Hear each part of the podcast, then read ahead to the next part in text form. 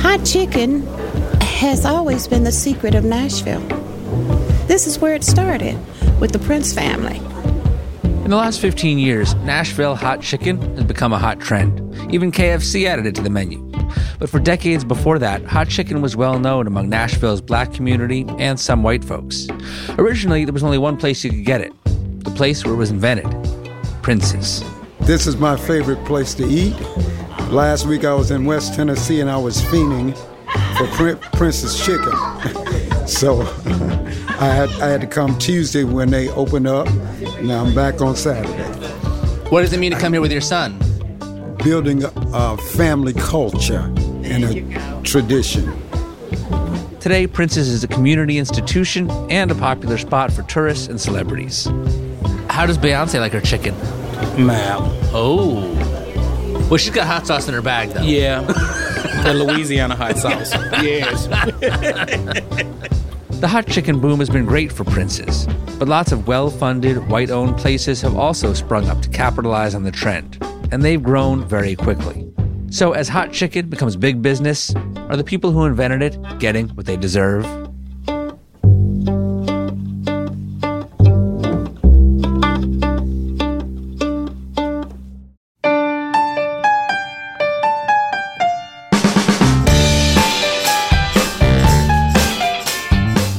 This is the Sporkful. It's not for foodies, it's for eaters. I'm Dan Pashman. Each week on our show, we obsess about food to learn more about people.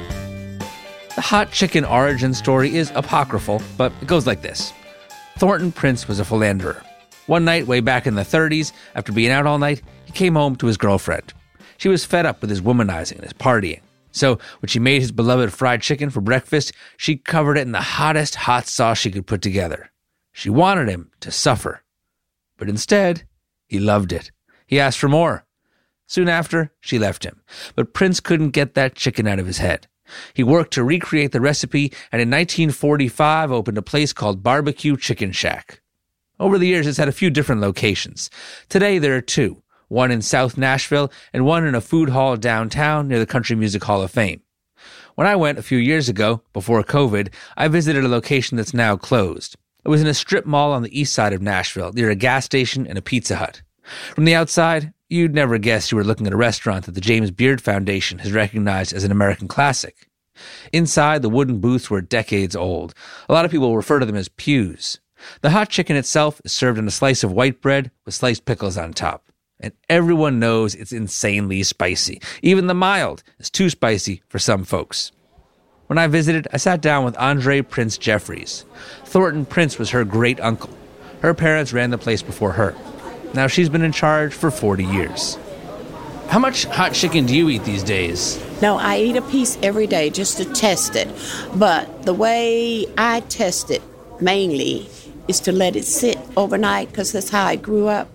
It was always a late night place, and my father would bring it home on Saturday nights. And when we'd get up on Sunday mornings, ready to go to Sunday school and have our breakfast, I'd see this greasy bag sitting on the stove. So I like it when it's kind of sat a while and those flavors had kind of saturated it.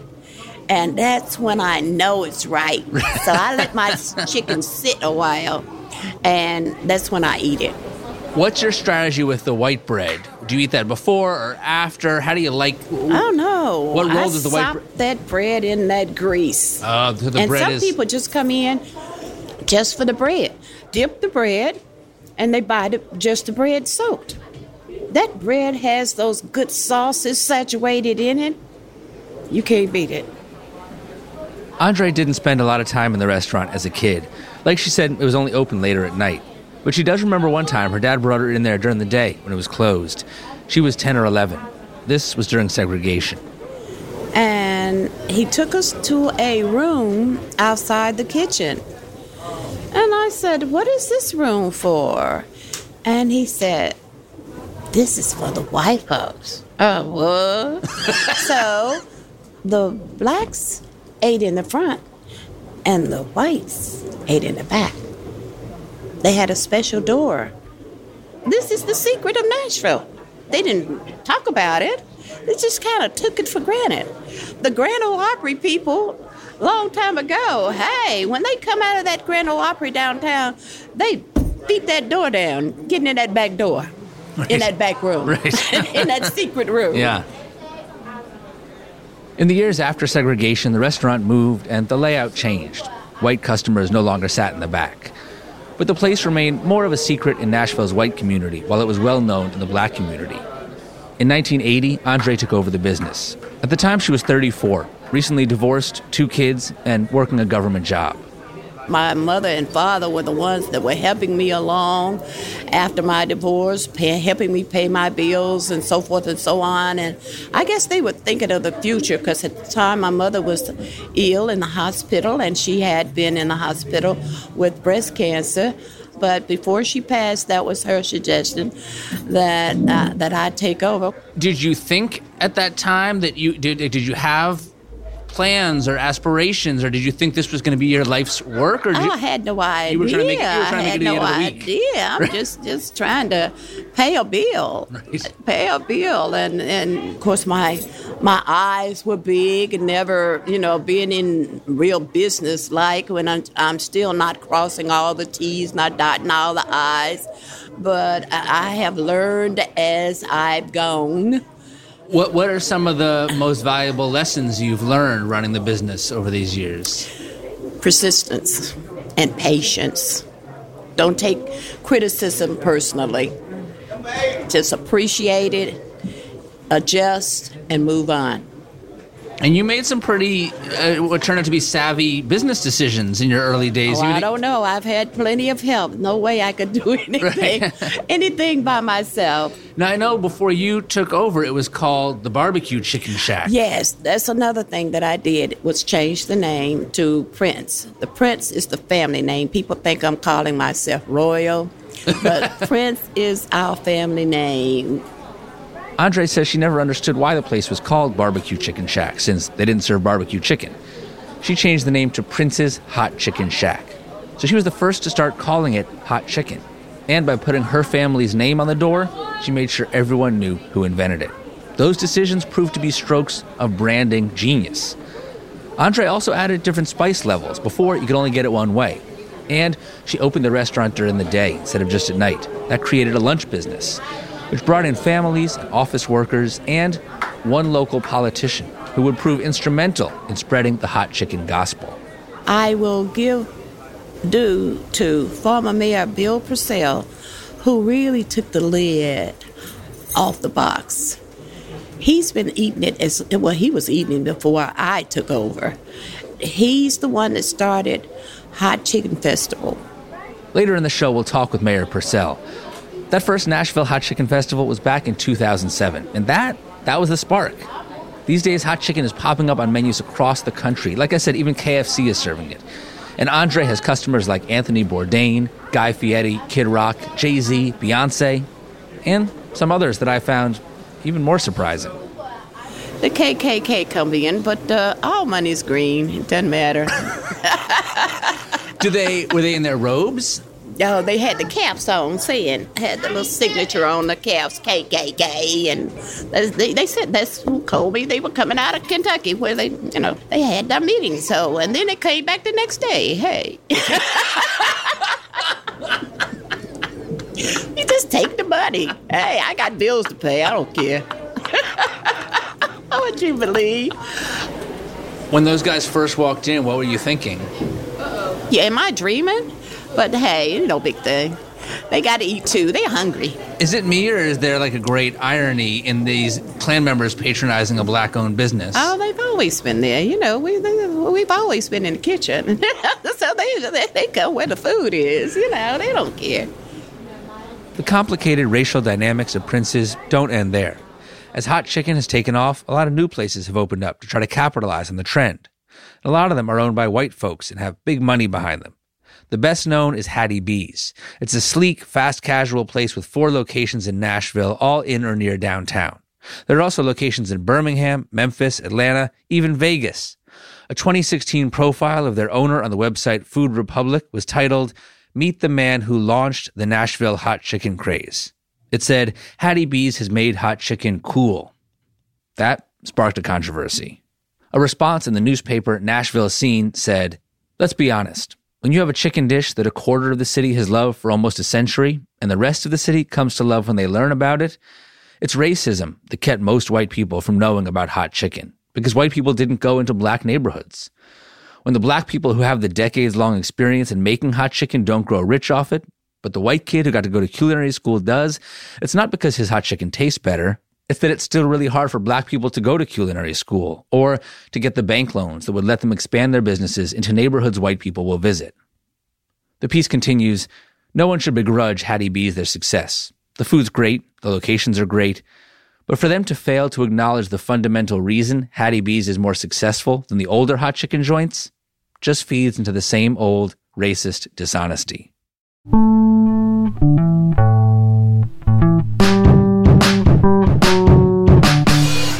Coming up, I'll ask Andre and the customers at Prince's what they think of that. And it turns out the issue is not quite so straightforward. Stick around.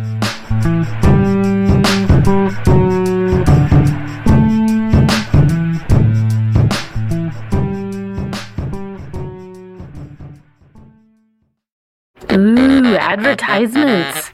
Yummy.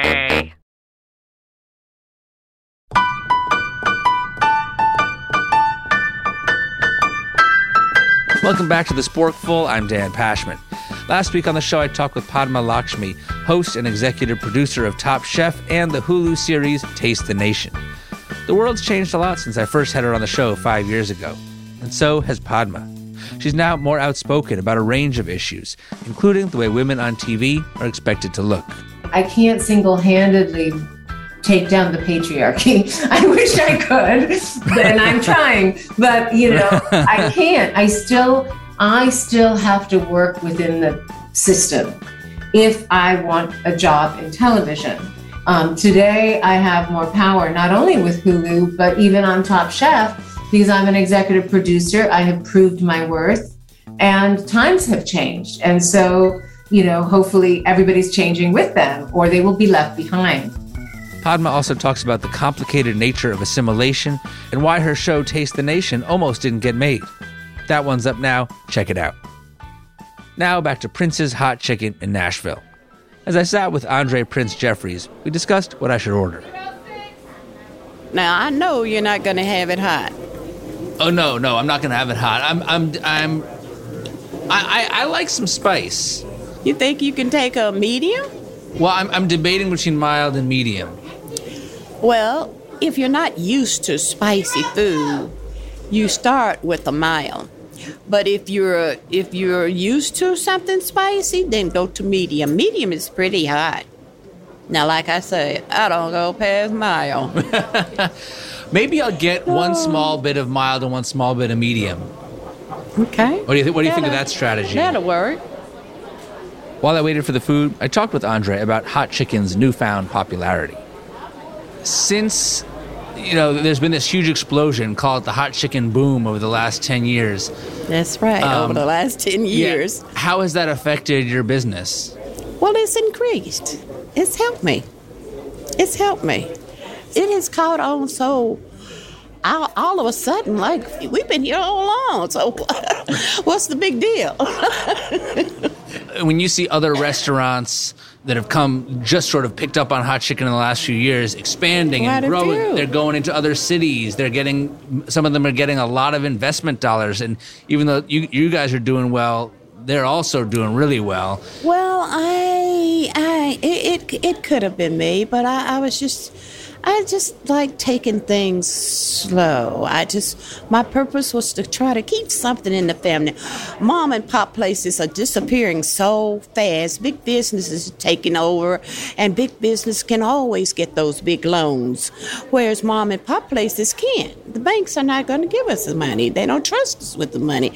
So hey, that's how how it works, but something ought to stay just small and keep it local, you know? But I've had offers all over the world to come, open up this and open up that, but you gotta know what you're doing. If you don't, hey, you signed your life away. So you can tell I'm not money crazy, because otherwise I would have been taking all all kind of offices I have had. Some I regret I hadn't taken, but Like, like, but what, like, anyway. what can you give me a rough idea? Like, what was one of the offers that you you might regret? to come taking? to Dubai was one of them, and of course, like, uh, open a re- restaurant there. Yeah, yeah, uh, and New York, New York, several times in New York. How much money are they offering you? Oh, well, I mean, you know, I, I probably wouldn't have to work anymore. I probably wouldn't have to come down here anymore. I could probably be like Colonel Sanders and never be seen. I enjoy the people. I, I, I enjoy the closeness and the intimacy uh, of my customers, and they they they keep me going. They keep me going. Why did you decide not to take any of those offers? my age. my age. And some things you just wish would never change. You know, you talked about how the the idea that big business, you know, these uh, Of course. they're they're going to have advantages. Uh, they're going to be able to get big loans, like you say. Right. Um, there are some people who would say that, that the other advantage that some of the newer hot chicken places have uh, that allows them to get more funding is that they're owned and run by white people. Well, that's true. That's true. You have to admit, racism still exists. Close your eyes if you want to, but it's still there when you open your eyes. That's no secret. that is no secret. Because sometimes I wonder, you know, if if I were a different color, where would I be? If it if it happens in the next few years that one of the other places that sprung up more recently, whether it's Hattie B's or one of the other ones, if five or ten years from now Hattie B's is worth hundred million dollars and they get restaurants all over the country, how would you feel about that? I mean, that's Hattie B's. that's Hattie B's. Like I say, they got the money. You can't be jealous of that, but you know who you are. And you stand up on it.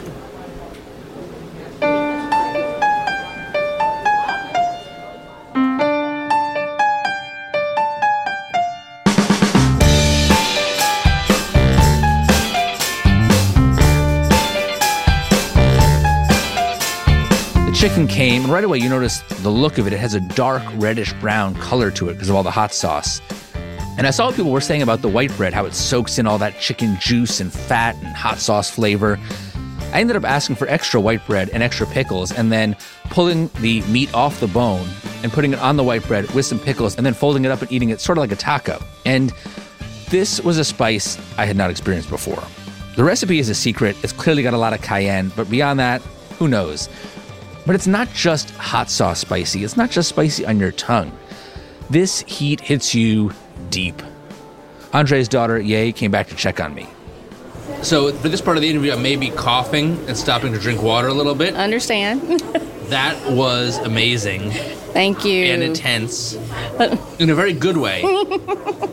You can see that I completely destroyed the mild. you annihilated. Yeah. Ve- definitely. The medium I struggled with. Uh, I just had mine myself, so definitely that's more than enough for me. so, who the hell orders extra, extra hot? there are usually women get the extra, extra hot. I have to say, I didn't realize quite how amazing this hot chicken was until like hours later. Even as it was burning a hole in my stomach, I found myself craving it like crazy. You know, I've read about how spicy food can cause your brain to release endorphins and dopamine to basically make you feel high. But this was the first time in my life I felt like I had experienced such an intense hot food high that I was suffering withdrawal. I had some leftovers stored in the fridge in my hotel room. Later that night, I was at an event at the hotel, and I actually left the event where they were serving dinner, by the way, to go up to my room to eat more hot chicken. Then I went back down to the event. The next day, I went back to Prince's for more, and I talked to some customers. At both my visits, the crowd there was about 50 50 black white, maybe 60% black at some points. And at least on this particular weekend, most of the black folks I talked with grew up in Nashville and had been coming to Prince's for a long time. The white folks were more recent transplants or tourists. When did you first hear of, of Nashville hot chicken? For me, like an hour ago in the car. And for you? It was in the tour book. And so you ended up here at Prince's because it's in the tour book. Yeah, it's a recommended place to go. I talked to one woman there named Carlotta. She's black, born and raised in Nashville. She comes to Prince's most Friday nights. Nashville has a lot of different hot chicken places, but to me, nothing compares to Prince's.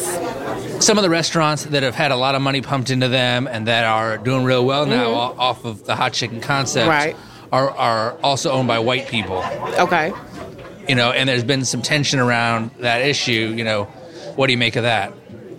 Well, to be honest, I haven't heard anything about it, but I'm gonna say it like this. I'm gonna be nice about it. We know how to cook some good chicken.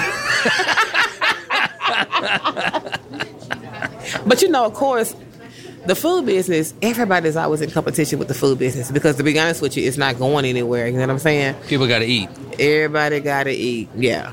So Yeah, it's interesting because you know it's it's a big topic right now in the world of food, cultural appropriation, Right. and especially when you have a food that originates with people of color, and then white folks come Right. along and start making all the money. Right. But I feel like in this case, it's a little more complicated Mhm. because there's this big hot chicken boom happening. But Prince's is benefiting. Right. Right. They are getting credit. They are getting more money. Their Right. business is, so it's like it's not like they're just getting Right. steamrolled. Mhm. But then you see, you know, like Hattie B's as a oh, place. well, let me tell you, because I do like me some Hattie B's. Okay. I, I will say that. Now, other than this place, Hattie B's would be the only other place I will go to get some hot chicken. Okay. And for me, it's not like a black or a white thing. It's not. As long as the food is good and delicious and, and at a, an affordable price, they're going to always stay in business, you know? Before I could leave Prince's, there was another pivotal figure in the hot chicken story that I had to meet. Bill Purcell grew up in the Philly area. He came to Nashville to go to law school at Vanderbilt, and he never left. In the 80s, he got into state government, which is when he fell in love with hot chicken. After that, he was mayor of Nashville for two terms. In 2007, he helped create the first Nashville Hot Chicken Festival, which, like I said, sparked the boom. But even before that, he and Andre clearly formed a bond.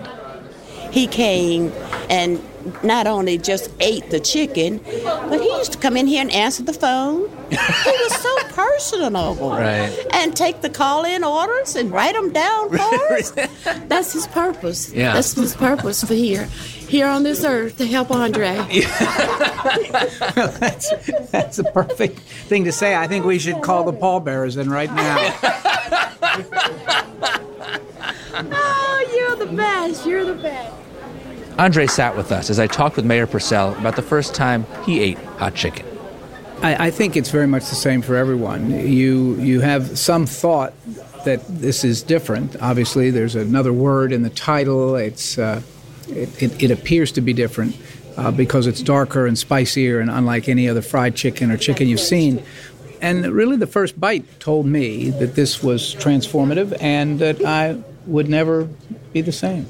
Of this, Sound alike. I did. Well, I saw all kind of light, and I, but it, I, I I knew it was for me, and ultimately, I decided it was for everybody. How? What spice level do you like your chicken at? Well, I, I, it goes without saying, this is a hot chicken shack, That's uh, and so I have hot chicken here. I, I don't have mild or medium. If you wanted medium, you could look for a medium chicken shack. I don't know of one, but I, I, I have what uh, has made this place in this city uh, so special. That's the hot chicken. I, I don't recommend the extra hot. And what's your strategy, Mr. Mayor? You you pick it up and eat it. How do you incorporate the white bread? How do you approach the hot chicken? I sort of work my way through it. The chicken is on top. I eat the chicken. I consider the bread to be almost like dessert. Mr. Mayor, were, were you a spicy food fan before moving to Nashville? No, I wouldn't say so. It was Prince's that uh, introduced me to, to this kind of heat. Wait, so, so you went from not having really any taste for spicy food to eating it hot here? Yes. Yes. Are your taste buds okay? And Sicily, I think Are they- they're they functional? I think they're dead. My taste buds are just fine. Thank you. It didn't occur to me to eat anything else. It's a hot chicken shack. You're, you're, you're coming to a place that specializes in hot chicken, and you have hot chicken. It, it would sort of be like asking for, you, if you want to have a cheesesteak and saying no cheese, or I want to have a cheesesteak and just cheese, no steak. I mean, this is a hot chicken shack. So are you telling me that if someone doesn't order it hot, that they're not really having hot chicken? You going to say that right now in front of Andre? No, I'm going to eat my chicken. Mr. Mayor, tell me about the first time that you considered this idea of a festival. Tell me about the inspiration for that. Well, the inspiration really came uh, from Nashville. We were in the process of beginning the planning for the celebration of our 200th anniversary as a city. It wasn't really that hard to realize that a celebration that included the whole city had to be around the one indigenous food that came from Nashville, that is Nashville. So that's uh, now uh, 11 years ago, and every year the crowds have grown. Every year the uh, the vendors and the and the uh, hot chicken gets better too. And Mr. Mayor, since the beginning of that festival and, and the what I'll call the Nashville hot chicken boom, clearly, and I, I've learned from talking to Andre, it's it's benefited her family and her business a lot, and that's great to see. But I do wonder, like, there's also other businesses that have sprung up that have kind of jumped onto the trend and that may have benefited from the boom more. And maybe part of that is because of because Andre has chosen to keep her business small and local, and that's what she wants. But I wonder if it concerns you that the the spoils from the boom be distributed equitably. And it's a very interesting question, obviously, whenever the nation discovers something that it really didn't understand or know about before, and what that means, especially for the originator. In this case, the good news is that Prince's is full. It's going to be full again next week. And I think in this case, Andre and her family and Prince's Hot Chicken Shack have continued to be uh, not just celebrated, but also uh, benefited by by the, the recognition. So, in this case, I think you have a, a great example of where the original has remained not only the best, uh, but the center of it all.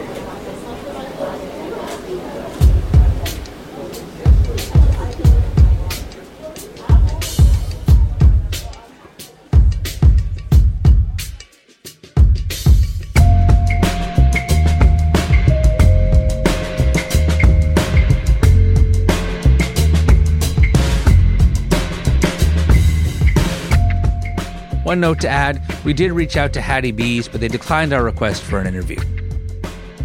Next week on the show, I talk with actor Stanley Tucci, famous for his roles in classic food movies Big Night and Julie and Julia. Also famous for being the hot guy making Negronis on Instagram during COVID. He has a new, very food centric memoir out. We'll talk about the famous food scenes in Big Night and how his battle with oral cancer changed his relationship with food. That's next week. While you wait for that, listen to last week's show with Padma Lakshmi, and please make sure you subscribe to our show in Apple Podcasts or favorite us in Spotify or Stitcher. Connect with our show, and that way you won't miss episodes. Thanks. This episode was originally produced by me and Ann Sandy with editing help from Dan Charles. These days, our senior producer is Emma Morgenstern, our producer is Andres O'Hara. Casey Holford mixed this episode. Music help from Black Label Music. The Sporkful is a production of Stitcher. Our executive producers are Daisy Rosario and Peter Clowney. Until next time, I'm Dan Pashman. This is Whitney Vaughn from Fort Worth, Texas, reminding you to eat more, eat better, and eat more better.